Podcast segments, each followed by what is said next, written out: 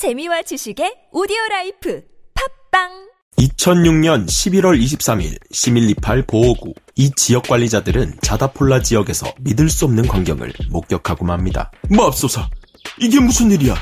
새끼도 아니고 어미가 죽어 있다니. 관리자가 발견한 것은 어미 코끼리의 사체. 그 사체에는 호랑이가 공격한 흔적이 발견되었는데요. 보통 새끼 코끼리가 희생당하는 일은 있어도 어미가 희생되는 일은 거의 없는 만큼 남다른 체구와 힘을 가진 성체 코끼리가 호랑이에게 당했기에 관리자는 놀랄 수밖에 없었습니다. 새끼의 행방을 찾기 위해 주변을 살펴보지만 주변엔 발자국만이 확인되었을 뿐 새끼 코끼리의 행방은 찾을 수 없었는데요. 현장 책임자에 따르면 호랑이에게 희생당한 어미 코끼리와 새끼 코끼리는 이유는 모르겠으나 무리와 떨어져 고립된 상태였을 것이라고 합니다.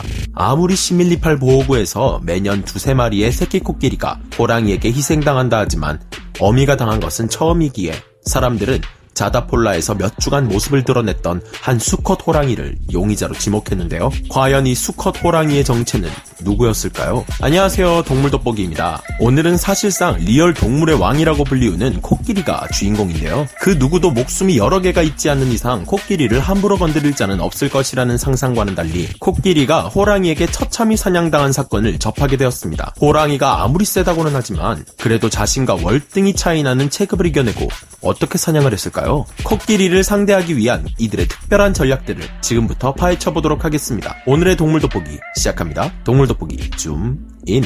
앞서 소개한 시밀리팔 보호구에서 일어난 사건에는 여러 가지 추측이 생겨났습니다. 이 코끼리들이 무리에서 고립되었던 것을 감안하면 어미가 병에 걸려 무리에서 이탈된 것일까 하는 생각이 드는데요. 또는 호랑이들이 밤에 무리를 이끌고 나타나 이들을 고립되게 만들지 않았을까 하는 생각도 듭니다. 사자들이 밤에 몰려와 코끼리를 사냥하는 것과 같이 호랑이 역시 이런 방법으로 사냥한다는 것을 뒷받침해주는 실험이 진행되었다고 합니다.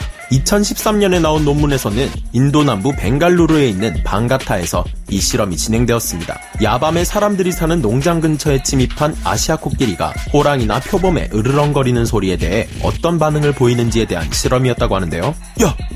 야, 이거 뭔 소리야? 쫄지마, 쫄지마. 이거 표범 소리야. 뭐? 표범? 아, 놀래라. 괜히 쫄았네. 시끄러 임마! 절로 가서 놀아, 이 고양이.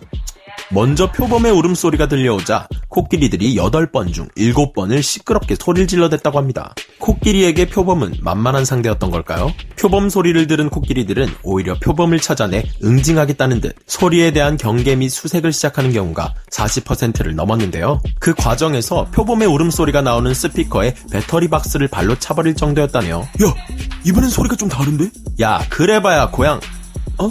야, 이거 벵갈 호랑이다. 튀어 빨리. 반면 호랑이의 울음소리를 들은 코끼리들은 모든 실험에서 조용히 도망을 가는 결과를 보여주었습니다. 이 실험의 결과에 따르면 밤에 인도의 아시아 코끼리들에게 표범은 두려움의 대상이 아니지만 호랑이는 코끼리들마저 도망갈 정도로 두려움의 대상이라는 것이 밝혀졌는데요. 마치 바다에서 범고래의 소리를 들은 거대 수염고래들이 공포에 휩싸여 재빨리 도망가는 것과 비슷한 맥락으로 보여집니다. 이들이 밤에 호랑이를 두려워한다는 것은 곧 야밤에 아시아 코끼리들이 벵갈 호랑이들에게 실제로 사냥당하고 있다는 것을 의미하는 것인데요.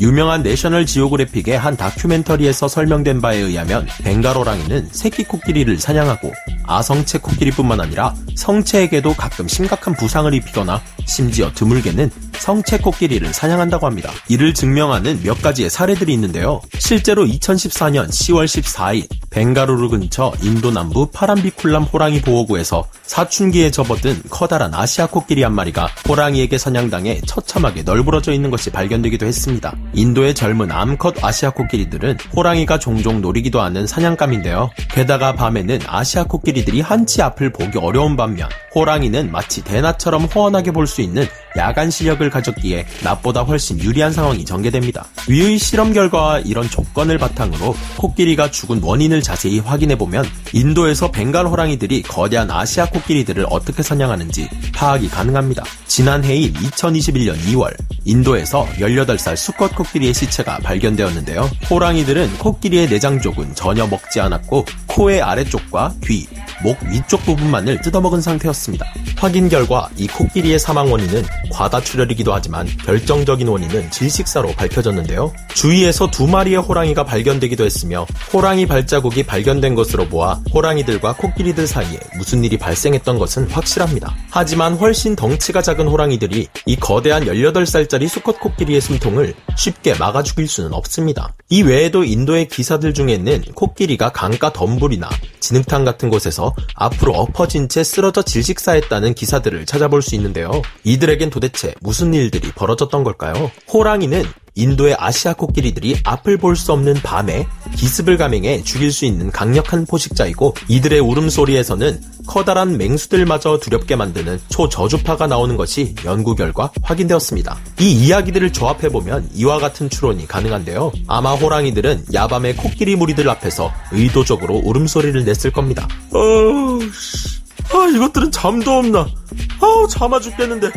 야, 빨리 튀어! 이 소리를 들은 새끼 코끼리나 젊은 성체 코끼리들은 혼비백산하며 도망갈 것이고 앞을 잘 보지 못하는 이들은 스스로 고립될 것입니다. 아, 나, 뭐 보여야 말이지. 여기는 또 어디야? 계속 울음소리로 위협하며 엉뚱한 곳으로 몰이를 하는 호랑이. 아, 진짜. 여기가 어디야? 앞을 볼 수 없는 코끼리들이 장애물에 걸려 넘어지거나 다치도록 호랑이들이 유도했을 가능성이 크다고 개인적으로 추측해 보았는데요. 실제로 진흙탕을 벗어나지 못한 채 코를 박고 쓰러져 죽은 아시아 코끼리들의 사진들이 이를 뒷받침해 주죠. 호랑이들을 피해 달아나던 코끼리들이 급경사에서 굴러떨어지거나 바위에 부딪혀 크게 다친다면 호랑이들의 공격에 제대로 반격을 할 수 없겠죠?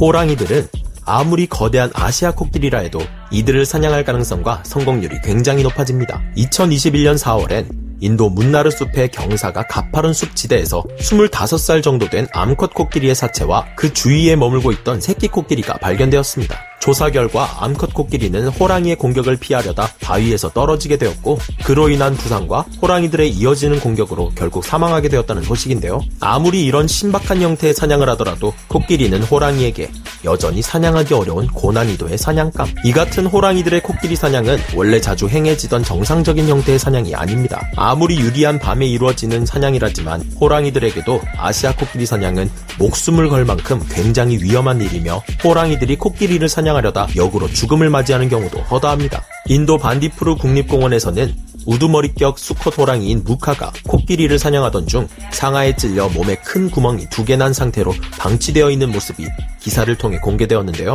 코끼리와의 전투에서 호랑이의 머리가 박살나는 것은 물론이고 다리가 부러지는 것 역시 흔히 발견됩니다. 어떤 호랑이는 전투 중 코끼리의 길다란 상아에 몸이 관통되어 버렸고 이후 시름시름 앓다 그만 세상을 떠나기도 했는데요. 호랑이들이 이런 무리한 사냥을 시작하게 된 것은 갈수록 줄어드는 서식지와 부족한 먹이가 그 이유로 밝혀졌습니다. 이런 비상하면서도 비정상적인 사냥이 계속되는 것이 옳은 것인지 옳지 않은 것인지는 확신할 수 없지만 그 이유가 서식지의 파괴라는 점은 우리가 꼭 돌아봐야 할 점인 것 같습니다. 그럼 저는 다음 시간에 다시 돌아오겠습니다.